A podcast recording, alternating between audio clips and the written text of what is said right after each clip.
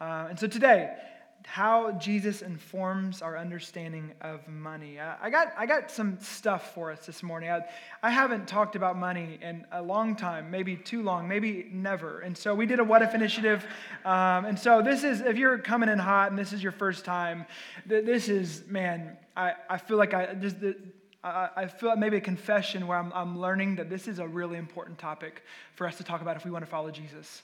And, uh, and as I've grown as a pastor, I'm learning that it's important to, to talk about this. And so if you don't typically take notes, maybe pull out a note and, uh, and jot some things down because I think there's going to be some really helpful things that Jesus shares to us uh, about money. I got four points for us. We're just going to jump in. The first is this that money isn't bad, it's a tool. Money isn't bad, it's a tool. The history of money is fascinating. When we think of money, we can think of the US currency. But money goes uh, much farther back than even the genesis of America. Uh, a long, long time ago, in a faraway land, there was something called bartering. That was the OG of money many, many, many moons ago. They, this, this concept of trade, of goods and services, took place with, through this, this means called bartering. So a farmer may exchange a bushel of wheat for a pair of shoes. And that's how interaction, bartering, took place. Or maybe someone sold several tools for a sheep. And you can imagine how frustrating carrying five tools on a donkey to this person's place to get the sheep, and then having that sheep on your shoulder driving you bonkers as you're riding that donkey back to your house. That would have been very frustrating. So, to simplify and ex- expedite trade, this thing called money, currency, was introduced. Currency or money is a medium of exchange with a recognized and agreed upon value that helped expedite bartering. So, bartering wasn't efficient, so efficiency won, and, and we received this thing called um, currency. And so, the first coin uh, was in 1100 BC in China. So this is before King David. So a long, long time ago. And the thing you see up here is a Lydian coin, and this was in 600 BC. So right before Babylon invaded Israel, if you're studying in our Bible study, you'll get there soon enough. So right around that time was when these uh, first minted currencies took place in Lydia in 600 BC. So you fast forward to 1280, so 1800 years later, and China replaced the coin with a paper currency. And on this paper currency, we, we have on our paper currency, in God we trust. And then this original uh, Chinese uh, paper currency, it didn't say in God we trust. It said, instead, it said, those who are counterfeiting will be beheaded. So that was, that was what it said on this Chinese note. And so in 1680, a few hundred years later, we get this paper note in Europe that we know of as uh, functionally the, the, dollar bill. Uh, so we now are in the 21st century, and we have these two novel forms of currency. We have mobile payments, we have virtual currency. This thing's ever changing, even now before us. To summarize, the Puritan William Ames said that riches are morally neither good nor bad, uh, but things indifferent, which men may use either well or ill. So, what we see is that money is a tool. Money is a tool, it always has been a tool. When we make it into a treasure, we turn it into something it was never designed to be. Money was never designed to be a treasure. It was simply designed to be a tool that expedited bartering, that helped us able to interact together. And as, as we've seen as time has gone on, and even uh, as long as history uh, has known, that it can very easily become a treasure. Stuff can be a treasure. There are two gutters when it comes to understanding our understanding of money. Uh, and this hit me while I was in India. I was uh, sitting in a taxi. Harrison, who you just saw there, uh, and their business partner, uh, Dustin and Mallory, who helped start Ziada with the DeJarnets. Uh, we were, Dustin and Harrison and myself were on our way from Delhi to Patna, which Delhi is the capital of India, and Patna is where they live. Uh, and so we are en route to Patna and talking together. And and I was just telling uh, Dustin, Harrison was in the front, and so Dustin and I were in the back talking, and I was just telling uh, Dustin how, how helpful it is to get out of our bubble. How helpful it is for me. I've, it's been far too long since I've gone to a place like India, since 2008. Uh, and so for me, it's been many, uh, many years ago. And it's just really good to get out of our bubble of comfort and, and, and affluence and the things that we feel and the marketing we feel and kind of get into a different context and to kind of be uh, taken out of the context of materialism.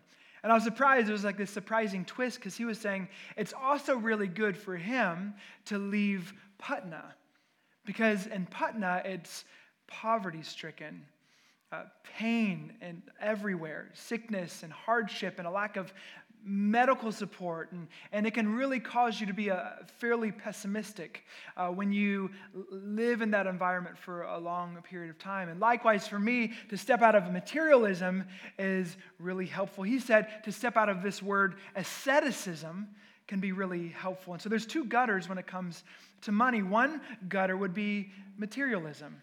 This thought, this understanding of materialism or material things or stuff giving me a level of identity that it was never designed to give me. That's a gutter when it comes to money. And on the other side, there's this gutter that everything's bad, that stuff is bad. That's a Platonic thought. That's a, uh, when, it, when it comes to how, how that was originated. But this, this thought that, that you have spiritual things that are good and then you have physical things that are bad. And so the spiritual life is good, but this physical life is, is bad. And so stuff is bad. That would be another, another gutter that we can find ourselves in. So we have asceticism, and the theological death for ascetics is this phrase everything God created is good. Things are not inherently bad, they're neutral. Our hearts can turn anything uh, into idols, but stuff in and of itself is, is just neutral. And then the theological death for materialists is the emptiness of more. The more you have doesn't mean you find fulfillment in those things. You know, St. Augustine says, You have made us for yourself, O Lord, and our hearts are restless until they rest in you. And so both of those are gutters when it comes to money, when it comes to stuff. Martin Luther compared humanity to a drunkard who falls off of his horse to the right and then get back, back on and falls off the horse to the left. And so there's this constant life of falling into this gutter or to that gutter. And he went on to say that Satan doesn't care what side of the horse we fall off on as long as we don't stay on the saddle. And so for us, the invitation is to stay on the saddle. And so as we embark on this journey of talking about money over these next couple of weeks, we have to understand that we naturally will fall on one side or the other. other. But there's a narrow path that Jesus invites us into. Say it over and over again that money isn't bad. Stuff isn't bad. It's neutral. Money is a tool, it always has been, and it's a tool for us to steward. That's the first thought. The second is this that God, God owns everything. God owns everything. Psalm 24, 1 says, the, the, the earth is the Lord and the fullness thereof. That everything in the world around the world, even into the details of your own life, you don't own because God owns. There's not this dynamic where we, we now take the rights of what God owns and make it ours. No, the earth is the Lord and the fullness thereof. It covers everything, that He owns everything, which includes your bank account. He owns everything. Job 41 verse 11 in the second half says, Whatever is under the whole heaven is mine, that he owns it all, which means we own nothing before the eyes of God. It's a different thought when we think of individualism. We talked about this a few weeks ago. Individualism is this is this is my life, my expression, my way of doing life, my body, my job, my money, my kids. I mean, the list goes on and on and on. But when you open up this good book, you begin to see that none of it's yours. That he was the creator and he gave us responsibility to steward it, but none of it's ours. That God owns everything. You know, we, then we get into the life of Jesus and we see in the Sermon on the Mount this really beautiful picture of how Jesus would want us to see stuff, see life. And in uh, Matthew chapter 6, verse 25, we read this Therefore, I tell you, do not be anxious about your life, what you will eat or what you will drink, nor about your body, what you will put on. Is not life more than food and the body more than clothing? Look at the birds of the air. They neither sow nor reap nor gather into barns, and yet your heavenly Father feeds them. Are you not of more value than they? And which of you, by being anxious, can add a single hour to his, life, his span of life? And why are you anxious about clothing? Consider the lilies of the field, how they grow. They neither toil nor spin. Yet I tell you, even Solomon in all of his glory was not arrayed like one of these. But if God so clothes the grass of the field, which today is alive and tomorrow is thrown into the oven, will he not much more clothe you, O you of little faith? Therefore, do not be anxious, saying, What shall we eat, or what shall we drink? Or what shall we wear? For the Gentiles seek after these, all these things, and your heavenly Father knows that you need them all. But seek first the kingdom of God and his righteousness, and all these things will be added to you. Therefore, do not be anxious about tomorrow, for tomorrow will be anxious for itself. Sufficient for the day is its own trouble. It's this beautiful recentering of what life is and how we should perceive it that God is the source of all things. We were never designed to, to be primary um, owners or the ones who are in charge of life. No, that just brings anxiety. We were called to submit to the one who owns all things. See, because you are not in control of your life, don't be anxious about tomorrow. You have no control. We have no control over what tomorrow brings. See, because God owns it all, we need not worry about tomorrow. See, the tide of society wants to make us think that we are more in control of life than we actually are. I mean, think about this Charles Schwab. Some of you invest into Charles Schwab. The tagline of Charles Schwab is this own your tomorrow. It's marketing is teaching us that we are in control of our future. And yeah, it's good to say. There's actually biblical precedent for it. But this idea that we can own our tomorrow, and I get what they're saying, but there's this implication that we can control our future. It's like, no, we, we actually, all we have is this moment before us. It makes us feel that we're more in control than we actually are. And friends, we are just but one phone call away from life changing on a dime for us. Some of you guys know that firsthand. We are not in control of our life, but God he owns everything. So Jesus says, You can't own your tomorrow. Don't be anxious for tomorrow. Live in the present. Look at the flowers. Think they are stressing? No. How much more your Father in heaven, who cares for them, will, will care for you? So, yes, we steward. Yes, we budget. Yes, we save. And if you don't, you should. Yes, we give. All of those things are appropriate. But don't place, take the place that only God can be. He owns everything, which means we are less in control than we want to admit. So instead, we're called to steward. We don't own it, but we're called to steward what God has given to us. Money isn't bad, and we're responsible to steward, which leads to the third point, which is this we're responsible to be stewards with all of our life. Because God owns everything, and He's given you gifts, He's given you talents, to image himself, and we are responsible to steward what he's entrusted to us. In 1 Peter 4 10, it should just hop up here in a second. 1 Peter chapter 4, verse 10. I'll get it.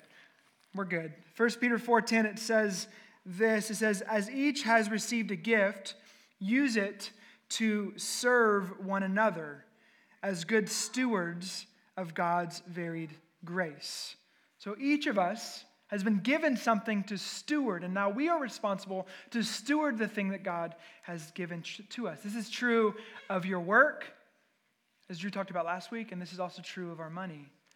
There's a parable, and I'm going to give a good bit. Jesus talks so much about money, so I have to talk about what Jesus talked about if I want to get an understanding of what Jesus had about money. Um, there's a parable in Luke 19. You can read it another time, but there's a nobleman. Jesus talked about this parable. This nobleman is going to leave and he's going to give these individuals a set of money to steward. They were called minas in that day. It was about at least $10,000 in, in our currency. Uh, and so he gave them a chunk of change. And he said, Steward it. I'm out for a little bit and I'll be back soon. Take care of it. And in the parable, he leaves and he returns. And upon his returning, he asks them how they did with the money that they gave them, that, that he gave them. And so uh, some multiplied that and, and doubled it. And he gave them more for stewarding it well. For some, they, they multiplied it uh, by, by a little bit, and, and he rewarded them accordingly. And, and then there was one who, who hid it and didn't steward it well. And Jesus condemned him for it. See, Jesus, that parable, there's a lot to be taken from that parable, but at minimum, it's that Jesus values this thing called stewardship. Us taking the resources that He has loaned to us and us stewarding those things in a way that honors Him. In, in that text in verse nine, uh, chapter 19, verse 15 in Luke, it says, when, when he returned, having received the kingdom, he ordered these servants to whom he had given the money to be called to him that he might know what they had gained by doing business. And so he engages them. They had this conversation. See, how you steward your life matters to Jesus. It's not this sacred secular divide. We're going to try to knock that thing over, that wall over, over and over again. There's no divide in the kingdom of God between your sacred life and your secular life. That all of your life, Jesus invites us into, and He invites us to steward those things accordingly. That you've been given gifts, which will lead to different levels of stewardship. And we're going to talk about comparison how next week about how we can we can look at somebody else's what they've been given and we can compare it to our own and we can begin to get jealous of what they have and get frustrated we don't have what they have. And again we'll get into that some next week. But you are responsible for your life and your lot and your role is to steward what god has given to you which is why we want to talk about faith and work and money. Again drew talked about that some last week that god wants to redeem your understanding of, of work but everything we have been given, we're called to steward. So, what does that mean? You're called to steward your kids, they're not yours. And in some ways, you might feel like you want to control them. In some ways, you might um, feel like you want to give them what you did not have to a fault.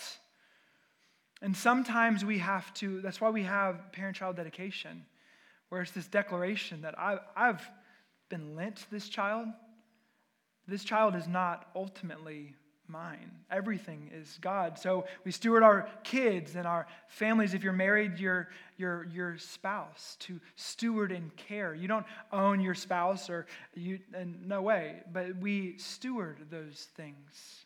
We steward the gifts that we've been given. You each have unique gifts and callings on your life. And we're responsible to steward those things, not to hide them. We would Jesus will have a difficult conversation with us on the back end of life if, if we don't use our gifts and callings in a way that He designed them. We're called to steward our work. Like Drew talked about last week, we're, we're called to steward our income. We're called to follow Jesus in all of these area, areas of life. Stewardship becomes for us a countercultural invitation. It becomes this counter invitation because, again, our culture would say, you get as much money as you can and you do with it what you want. But as followers of Jesus, he invites us into a new alternative way of life. See, because money is a tool to steward, we are responsible to steward it well, not to hoard it, all for ourselves to gain maximum security, not to live frivolously, but we're called to steward what he's given to us with wisdom and generosity. So you have gifts, and you have that mind that leads you to the job that you have, that leads you to the income that you get. And the question is, why?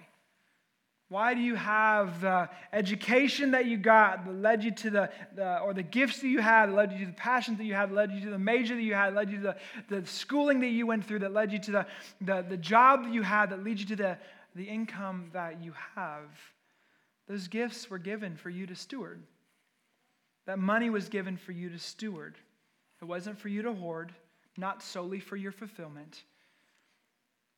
So, it may be on the contrary, if you have gifts that have caused you to have uh, a lean income, likewise, those, that income is designed to be for you to steward. Regardless of where you are in the tax bracket, we are all called to steward what God has given to us. Our responsibility is to seek first the kingdom of God. See, it can be very easy for us to seek first money, more money, climb the ladder, grow our own great resume, but the responsibility that we're given first. Jesus says, but seek first the kingdom of God and his righteousness, and all those things will be added to you. It's such a counter way of thinking, right? Like, isn't that different than what we're taught? Like, we're taught to like own your tomorrow, like make sure everything's set up. So when you're 65 or maybe 45, if you're crazy and you want to retire young, like we're called to like save as much as you can. But Jesus changed it, and he's like, money's not bad, save, that's fine. But let your heart treasure the kingdom and not money. And man, we can get it twisted really easily. Money's neutral, it's just a tool. But that thing can become an idol in and of itself. And Jesus talks so much about it because he wants to free our hearts to make sure that we're, we're first and foremost seeking first his kingdom. Above all, we're never designed to seek first money. Again, money is just a tool. I remember in, in our early years of, of church planting and even in youth ministry prior to that, my wife and I, we had, we had some lean lives. Like, we, we had nothing coming in. And it was, it was lean. Like we'd, we'd go to Chipotle. This was before like a burrito bowl was like 12 bucks. It's just stupid. Um, but like back in the day, um, when burrito bowls were six dollars, you know, like back a long time ago, we would we would go and we'd split a burrito bowl, and that was a date.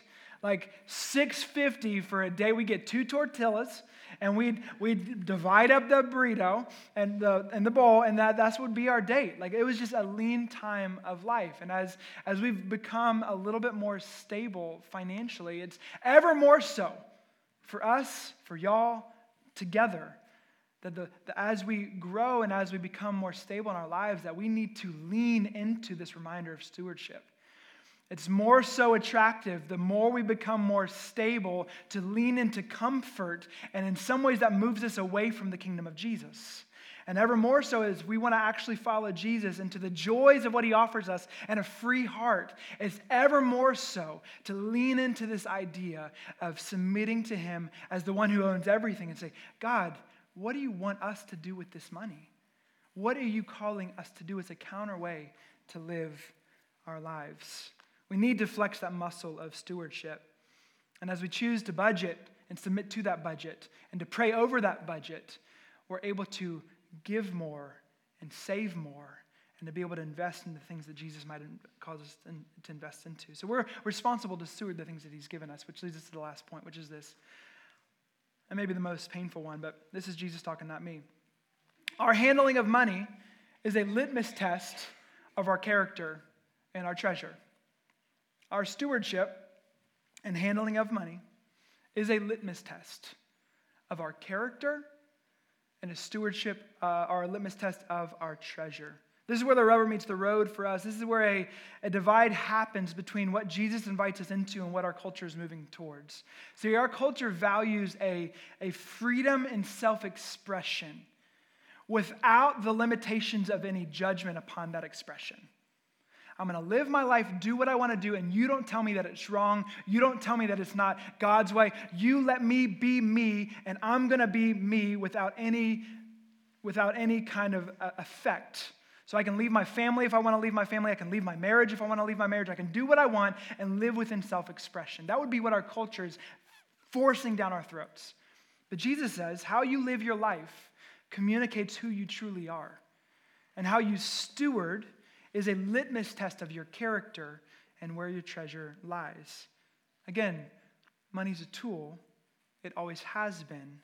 But when we treasure it, we turn it into something it was never designed to be. If we turn money into a level of security and we allow that to become our foundation, we begin to become furious when it doesn't turn in the way that we want it to turn, when, when the markets shift, we can begin to find where our true treasure is. I mean, real talk.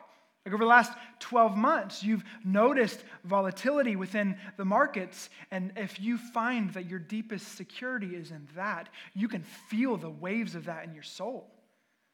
If that's where you find your treasure, if your treasure is in accumulation, and you can spend your whole life, run your family into the ground to gain the things that are never going to give you what you thought they'd give you. If you find money as a means of power, you're going to become a cruel, cruel individual. If you find money as an identity to prove yourself. Again, you will run your marriage and your kids into the ground. You will not become the only thing that your kids needed from you, which was to be your dad or their, their dad or their mom, and you'll end up doing whatever you can to prove yourself. Never growing up out of your childhood internal state and living all your life trying to prove yourself. See, there's a reason why Jesus spent so much time talking about money. He knew that it was important. And he knew what our hearts would do with it. Nearly half, this is crazy, half of what Jesus talked about was uh, surrounding money. Half. 16 out of 38 parables dealt with money and possessions. Significant emphasis that Jesus had because he knew that our hearts can treasure this tool, and he knew it was a litmus test of our character and our treasure. First, a quote from Jesus, then a few examples. He says, Where your treasure is, there your heart will be. He knew that what you treasure is where your heart's going to guide. The, the treasure becomes the, the wind in the sails of our lives. It's going to steer you where you go. And so, if your treasure is money and security or accumulation or whatever it might be for you, that becomes for you the wind that's going to guide your life. And Jesus knew that, which is why he spoke about it often. So, you want to know what you love? Look at how you spend your money. You want to know what you value? Look at how you spend your money. You want to know what you believe about the kingdom of Jesus? Look at how you spend your money. It's a litmus test of our character. Randy Alcorn said, God sees our finances and our faith as inseparable. They go hand in hand. So I highlight a few stories for you that Jesus gave to us. The first is about this guy. I don't know exactly why he had such an emphasis of being so short, but Zacchaeus was a wee little man.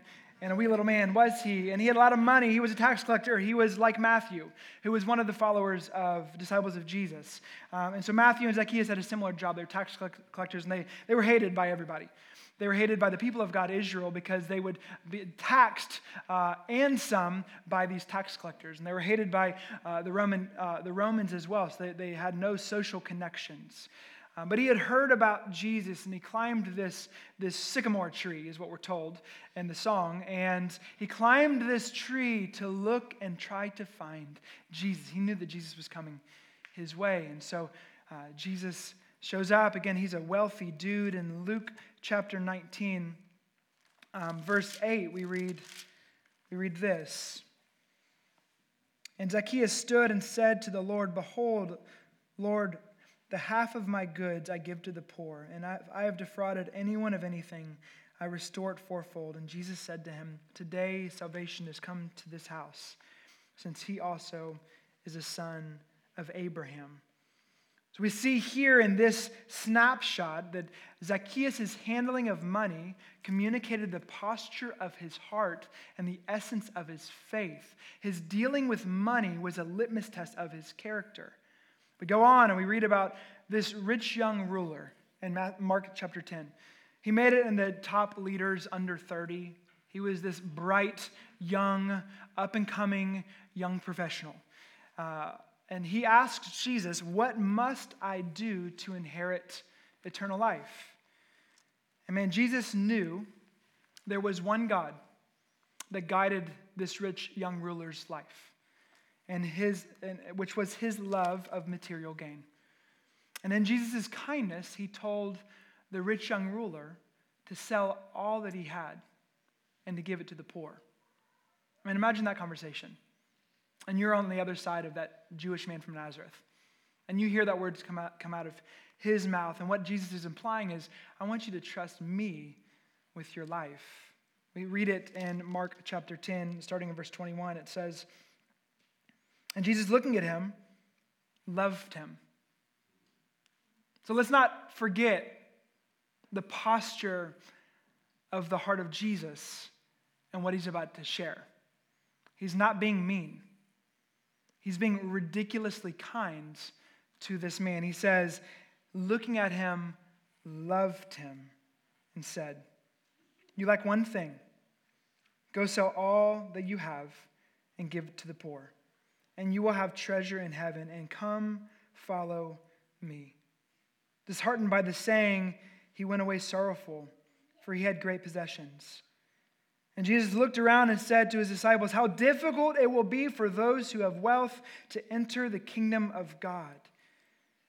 And the disciples were amazed at his words, but Jesus said to them again, Children, how difficult it is to enter the kingdom of God. It is easier for a camel to go through the eye of a needle than a rich person to enter the kingdom of God. And they were exceedingly astonished and said to him, Then who can be saved? Jesus looked at them and said, With man it is impossible, but not with God, for all things are possible with God. See, Jesus wasn't being mean here, but he cared so deeply for this loaded young professional that he invited him into a greater way of life that would free his heart from the enslavement that he had around riches. And in his kindness, he invites him into this alternative way of life. He loved this dude enough to expose the litmus test that was taking place within. Two final examples, and I want to give this, these to you. Imagine if you're a financial counselor, and some of you are. So just do what you do. But for everybody else, just imagine you're sitting down with somebody over coffee, these two individuals, and they're asking you what to do with their money. Okay? So the first individual is a woman of poverty. She comes to you, she has very little left in her name. She's no family, She's solo, a widow, but she felt compelled to give God the rest of her money. The little bit she had, she wanted to give it all away to where she had nothing left and she wanted to trust God with her life. I mean, how would you respond to her as a financial counselor? No. Don't, don't, maybe. But, but, but typically, as a financial counselor, we probably would say, like, no, like, you, you need that money. You need to make sure that you have that little bit and maybe turn it and try to double it or try to do something with it. That would, that would be a, a, a foolish way to do things. But, but Jesus says this in Luke chapter 21, starting in verse 1. It says, Jesus looked up and, and saw the rich putting their gifts into the offering box. And he saw a, a poor widow put in two small copper coins. And he said, Truly I tell you, this poor widow has put in more than all of them, for they all contributed out of their abundance, but she out of her poverty put in all she had to live on. Again, this was a litmus test for her, and Jesus highlighted it. And then the second person that comes to your office, as again, you're still financial counselor, we're still there, uh, is a, a, a man of great wealth.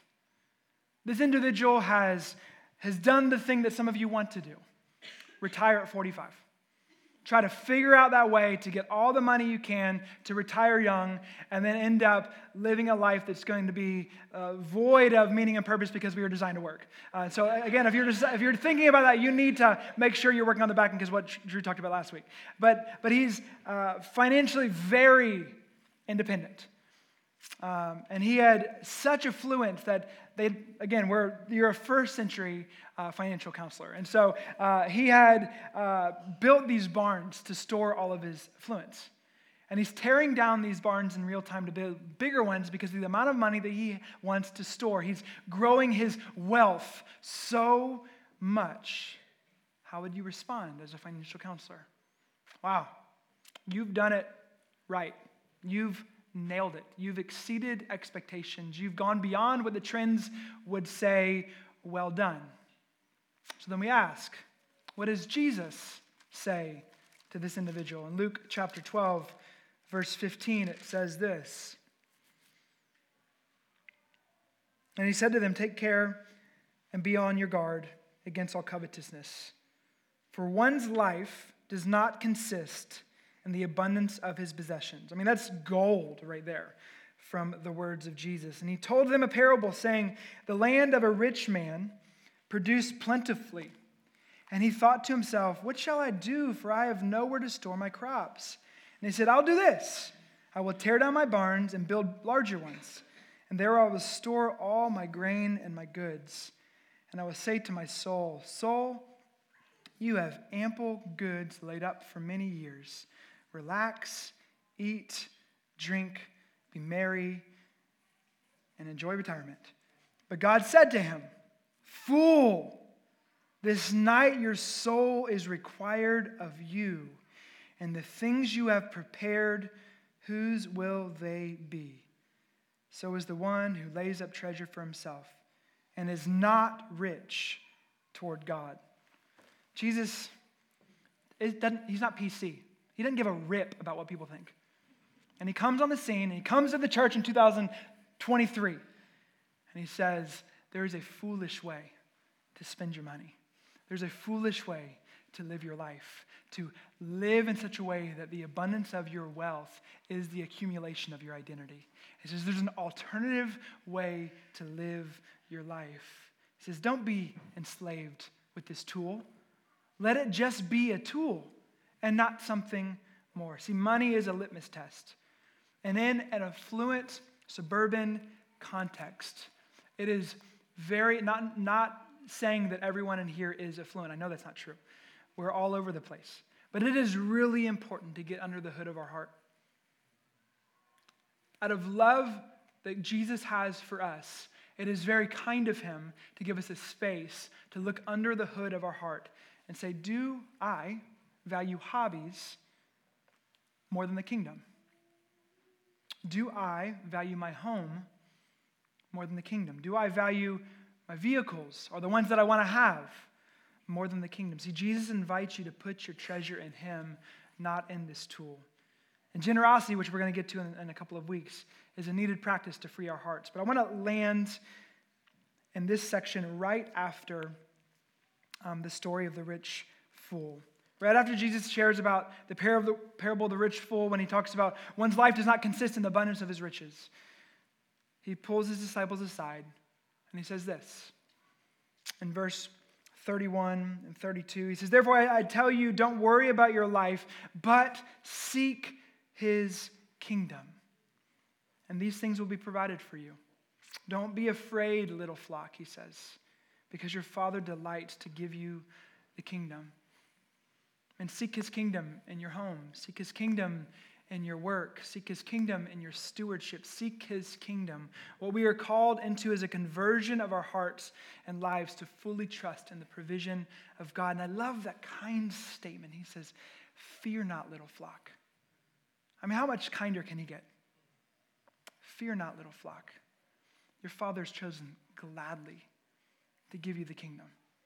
See, half of the reason why we pursue this tool and make it a God is that we don't trust in those few words of Jesus Fear not, little flock.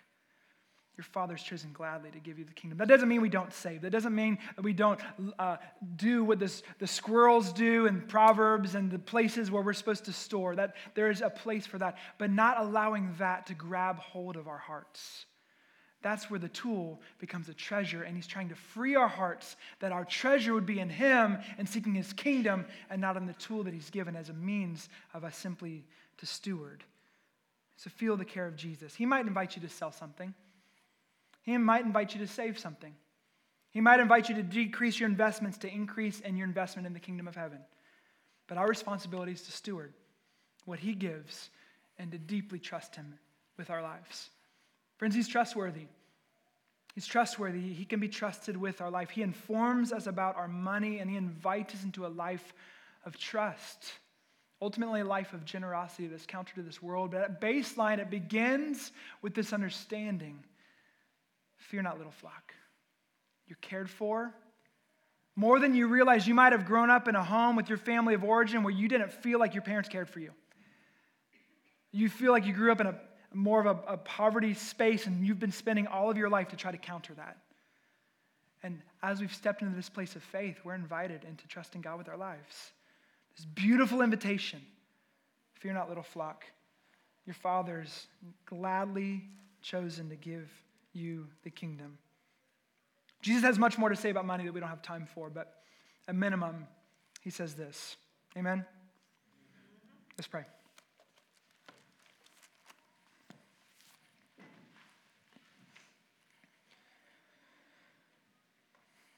I think oftentimes, God, we can feel in conversations like these that you approach us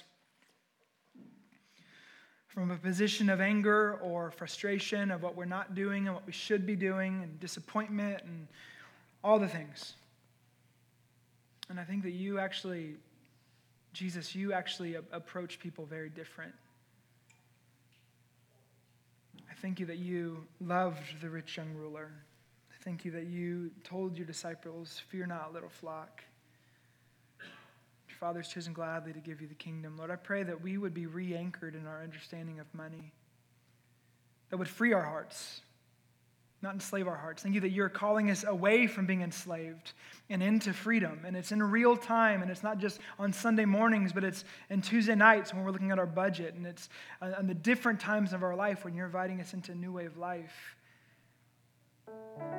Stir our hearts, God. I pray you invite us into this real invitation of being a people of faith, not just for eternity, but on February 5th, 2023, that we would feel the invitation to trust you with our lives. God, I pray that you would help us. Give us the gift of faith to feel your invitation. Lord, I give you thanks for your love and your care and your kindness. Draw near to us and meet us. In Jesus' name, amen.